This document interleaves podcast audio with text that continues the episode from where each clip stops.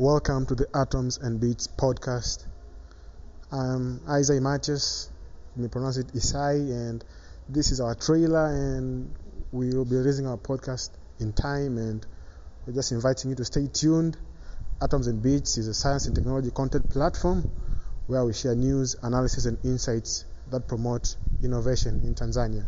So we'll be sharing various content from startup news to funding and investment to product launches and many more insights to help decision makers and policy makers and normal citizens to make the most of their life through science and technology to be updated and stay informed. So stay tuned for our podcast. We believe that by highlighting the work of startups and ecosystem support organizations like incubators and hubs, accelerators, Together, we can raise awareness of the Tanzanian tech ecosystem and attract new investment as well as talent. So, hopefully, we'll expand, but we are beginning with Tanzania and we'll be featuring insights, news, and analysis from experts and from Atoms and Bits ourselves. And stay tuned.